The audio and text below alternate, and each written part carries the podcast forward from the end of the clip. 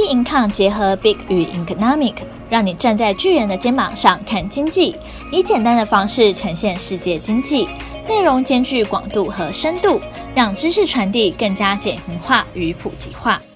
大家好，欢迎收看今天的小资生活理财树。今天跟大家聊 LINE 的送礼商机哦，方便呢又可以维持友谊。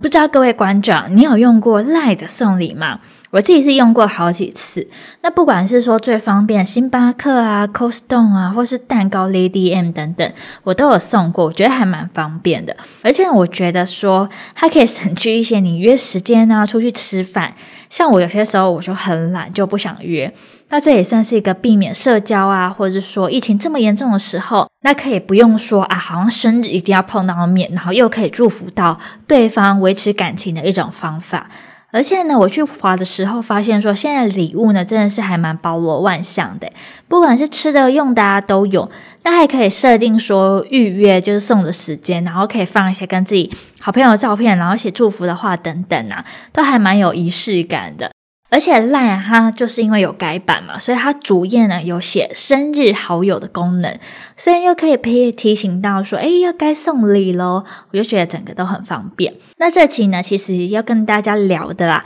也是关于说企业如何发现这些痛点很重要。那我们今天要看的就是 LINE 它这个送礼的新商机它的痛点。那 LINE 其实就是发现到说有新的需求，所以呢才发出这么棒的商机。那包括我们听众族群也很年轻，那也都是在工作族群，也蛮多人喜欢创业，或者说你本身的工作就很需要创意，或者说任何工作都是要符合说对方的需求等等的。那创业要成功呢，最主要就是说你可以观察到痛点，任何事情抓到一个痛点都是一个转机跟商机。那 LINE 观察到的痛点呢，就是说年轻世代生活要有仪式感，所以 LINE 呢送礼呢，他就把族群定在年轻的族群上。像他呢有最大一个优势，是因为说他本身大家全台湾嘛，基本上人都在用 LINE， 所以说你对于社群的基础啊，还有用户数啊，跟送礼是可以结合在一起，就很适合。包括呢有些人呢，他原本送礼他是从那个 Uber Eats 嘛点餐送给朋友，但我觉得说 LINE 送礼很好用的原因呢，就是因为说你不用担心说你送礼物别人不喜欢这件事情。而且我觉得说像用 Uber Eats 啊点餐点给朋友这件事情，我觉得需要说有提前的说明耶。如果没有提前讲的话，那会不会这个朋友他一次送到好几个餐点？这也是有可能的。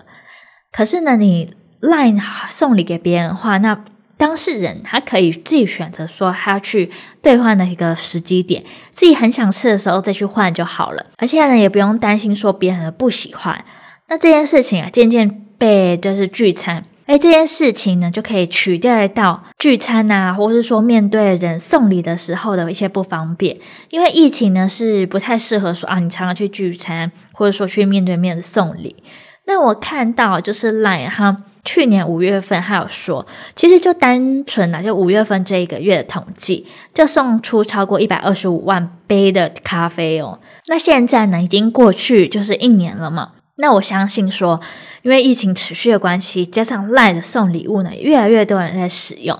所以说呢可能这个数据呢会来得更高一些。那我就其实有去看一下天下杂志啊，它在3月份的时候有一篇采访的文章，就是关于说 LINE 礼物呢它到底有什么魔力，变成说让用户呢可以花钱在亲朋好友身上。那我们一起来看看。因为以前啦顶多亲朋好友的话，顶多可能送个350啊100块的贴图，可是呢要到礼物啊这100多块，甚至它有些的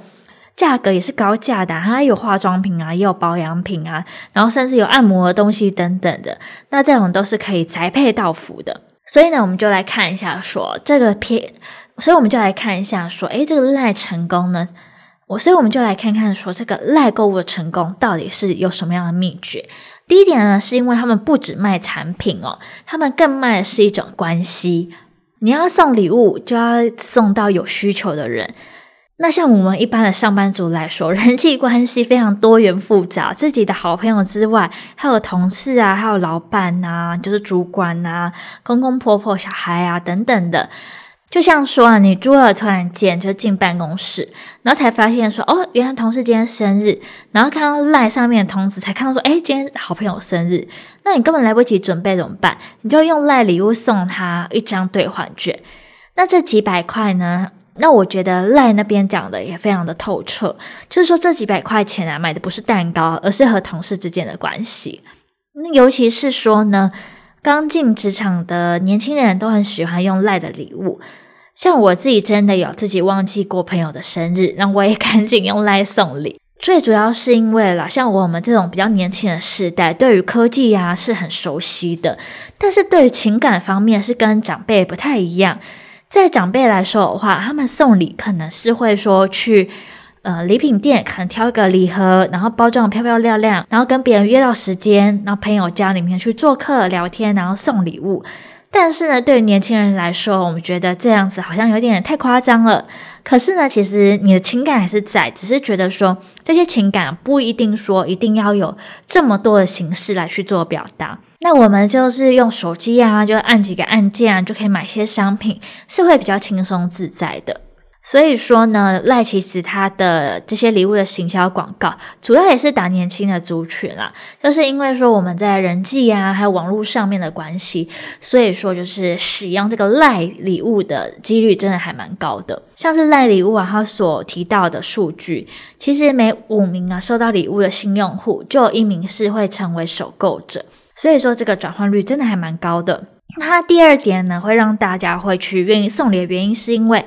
这个LINE礼物呢，你送礼收礼都没有压力。就刚才跟你提到，就刚刚呢跟大家聊到一件事，就原本长辈他可能会去礼品店挑礼物，那你挑完礼物以后又要约时间去朋友家，到朋友家以后，朋友要收礼物，他一定会留你下来一下，可能吃个饭啊，喝个茶，聊个天。哇，那你老实说啊，也是一个压力，对不对？那我们年轻人最受不了就是这种人际关系啊，还有说这种情感上面的一些压力，就希望说你最自然最轻松就好。所以说你送LINE的礼物呢，你不需要面对面，也不会说有压力需要回礼，那你送礼物收礼物都很轻松，而且呢也很有惊喜感啊。你又不需要说提前问一下说你们家的地址到底是哪里啊，我把礼物送给人家，那别人有些时候想拒绝呢也不好意思，因为毕竟呢也是一种心意。再来第三点呢，就是说8成的送礼率啊，让品牌呢推它的特色产品。因为呢它送礼跟我们自己来用是完全不一样的事情，送礼呢在乎是对方的感受，所以这个特点呢会变成说品牌方跟LINE礼物合作的时候，不是说用价格是考量，价格的话是你自己在用这个东西你才会考量价格，但是如果送给别人的话，那可能是说会想象得到啦，是别人拿到这个产品之后他开不开心之类的，他的想法是什么，所以他可能是在产品的包装啊设计上啊就特别的可爱，或者是说他的标题啊标语啊就很切合主题这样子。因为这些产品就是真正的变成一个礼物的感觉，而不是说你自己拿回家用，然后包装随便乱拆啊，随便乱刮都没关系，就丢掉就好。但是呢，送礼的人呢，他的一个情境呢是非常重要的。那刚刚提到这几点呢，其实就是主要说为什么现在LINE礼物呢会这么盛行，那它其实也抓到很多人痛点，尤其是我们年轻人痛点的一些点啦。那既然有优点，其实还是会有不足嘛，还有一些缺点原因。例如呢，我刚才提到像是星巴克礼券很红很红嘛，但是它品项其实有限啊。像我那时候在送的时候，我就想说它有一些是配黑咖啡，但我就觉得说我朋友是真的爱喝黑咖啡嘛，会不会是他喜欢喝其他饮料？你要点拿铁的话，我想说他会不会不喝奶？像别人如果送我的话，我当然会很开心，可是像我自己就不是那么爱喝咖啡。但是如果说这个品项它可以换其他商品的话，那当然是很好。我没有详细去看过，但是它好像也可以说就是加价换别的品项了。可是它有一些的配的东西是一些蛋糕但是你如果去兑换它的门市是卖完了，或是说它没卖，这样你心情可能就会有差可能就会消灭你当初就是送礼的这个美意啊。而且有些时候你兴致高昂，我就想说哇，我拿这个券是我朋友送我的，我很开心，那我要去买，我要去用掉。可是呢东西却没有的时候，心情就会很荡嘛。就像你很想要一个东西，而到的时候就它是不如自己预期的，那心情当然会有差。但我觉得这是平台方跟品牌方可能就是不一样的地方，那也不能说这件事情一定归咎到谁的身上，但是也可以想想说怎么样可以去优化这件事情。而且我觉得说它其实也可以有更多的服务，比如说情人节送花，或是开业到值日送盆栽啊、花篮啊等等的，那会更丰富然后更方便。而且呢，其实也可以想看看说如何呢让年轻人的族群拉到中老年族群呢，也是一大挑战哦。那我们今天的节目呢就到这边结束，那我们下期节目见咯，拜拜。